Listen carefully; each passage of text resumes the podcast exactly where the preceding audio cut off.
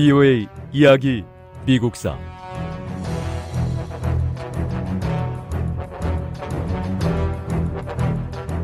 북부군을 이끄는 사령관인 조지 미드 장군은 후퇴하는 로버트 리 장군을 추격할 수가 없었습니다. 아니, 미드 장군이 지금 제정신이란 말입니까? 이번 기회에 로버트 리 장군이 완전히 백기를 들게 했었어야지요. 펜실베이니아 주지사는 북부의 다른 주지사들에게 묘지 건설비 모금에 협조해달라고 요청했습니다. 연방을 지키다가 목숨을 잃은 군인들의 무덤이 비에 씻겨 내려가게 둬서야 되겠습니까? 펜실베이니아 주지사는 게티스버그 묘지 준공식에 백악관에도 초청장을 보냈습니다.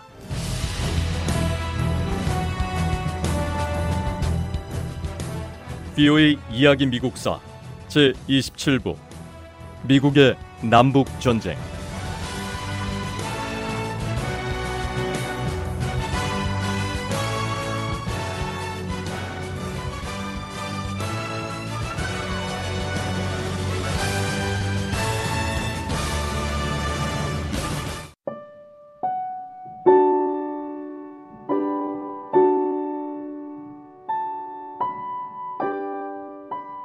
에이브러햄 링컨 대통령은 게티스버그로 향하는 열차에 올랐습니다.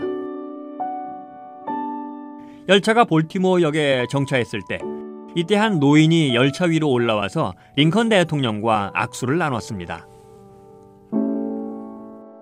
대통령님, 저는 이번 게티스버그 전투에서 사랑하는 아들을 잃었습니다.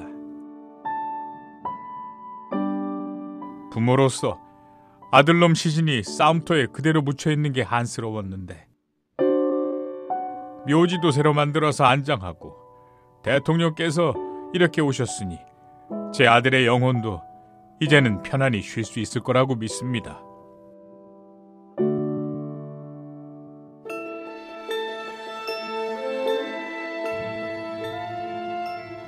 전쟁터에서 생때 같은 자식을 잃은 노인의 손을 잡고 링컨 대통령은 깊은 슬픔을 느꼈습니다. 자식 잃은 부모의 마음을 제가 어떻게 다 헤아릴 수 있겠습니까? 저도 마음이 납덩어리처럼 무겁습니다. 지금 이 시간에도 고귀한 생명이 전장에서 희생되고 있습니다. 이 끔찍한 전쟁에서 안타깝게 숨져간 병사들이 허술하기 짝이 없게 묻혀 있는 걸 생각하면 저는 저는 마치 깊은 암흑 속에 숨어 있는 것 같은 느낌을 받습니다.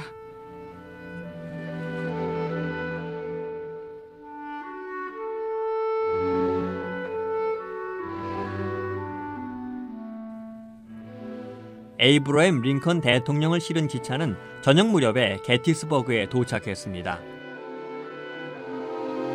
에이브러햄 링컨 대통령은 게티스버그 행사 바로 전까지 무척 바빴습니다.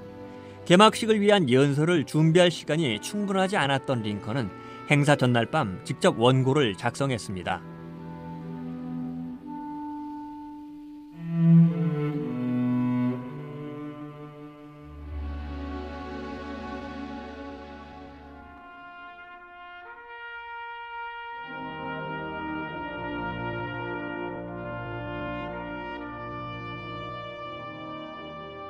게티스버그에 도착한 다음 날 아침, 링컨 대통령은 말을 타고 행렬을 이끌며 천천히 행사장으로 향했습니다. 수많은 군중들이 대통령이 도착하길 기다리고 있었습니다. 군악대가 연주를 시작하고 병사들은 대통령 일행에 거수 경례를 올렸습니다.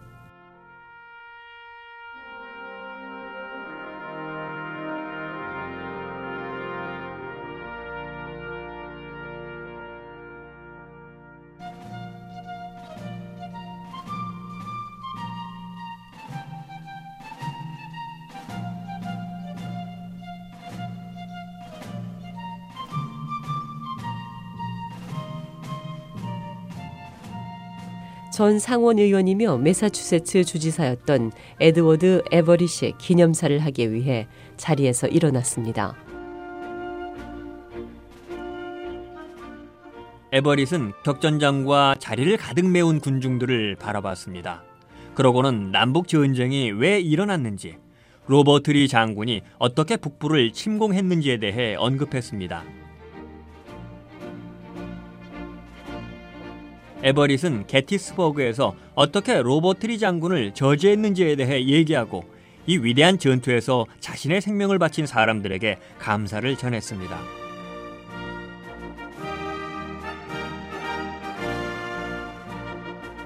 에드워드 에버릿의 연설은 2시간 동안이나 계속됐습니다.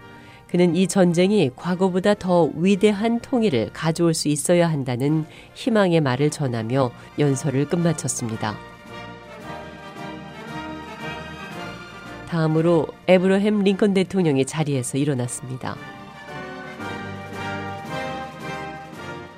링컨 대통령은 계곡을 바라보고 난 뒤 손에 들고 있는 원고로 시선을 옮겼습니다. 그리고 미국 역사상 가장 유명한 연설 가운데 하나인 링컨 대통령의 게티스버그 연설이 시작됐습니다.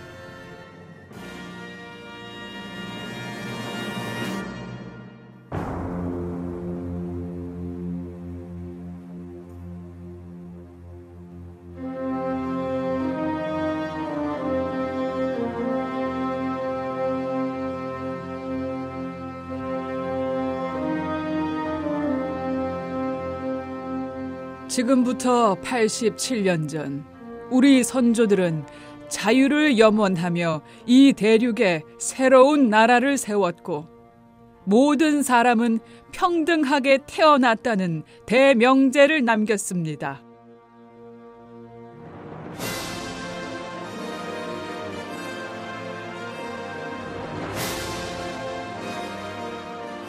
이제 우리는 그렇게 세워지고 헌정된 이 나라가 오래 지속될 수 있는지를 시험받는 엄청난 내전을 치르고 있습니다.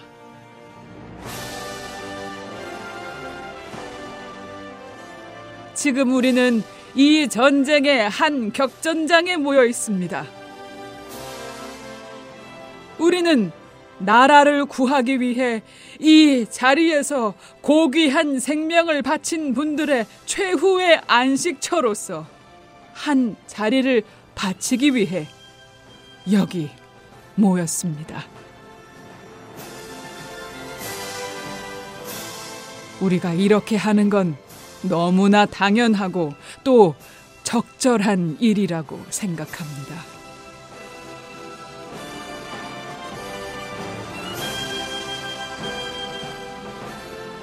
세계는 지금 우리가 여기서 말하는 것들을 주목하지도 않을 것이고 오래 기억하지도 않을 겁니다.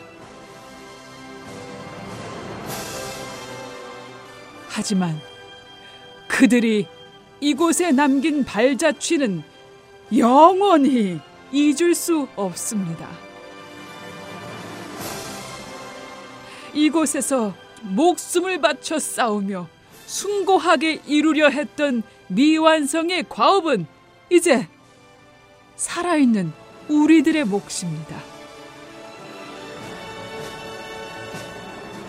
우리는 우리 앞에 남겨진 위대한 과업을 이어가기 위해 여기 모였습니다.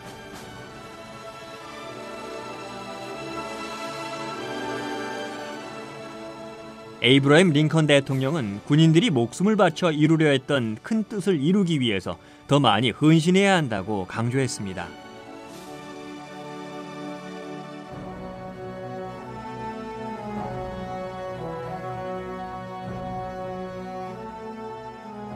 부여의 이야기 미국사 다음 시간에 계속됩니다.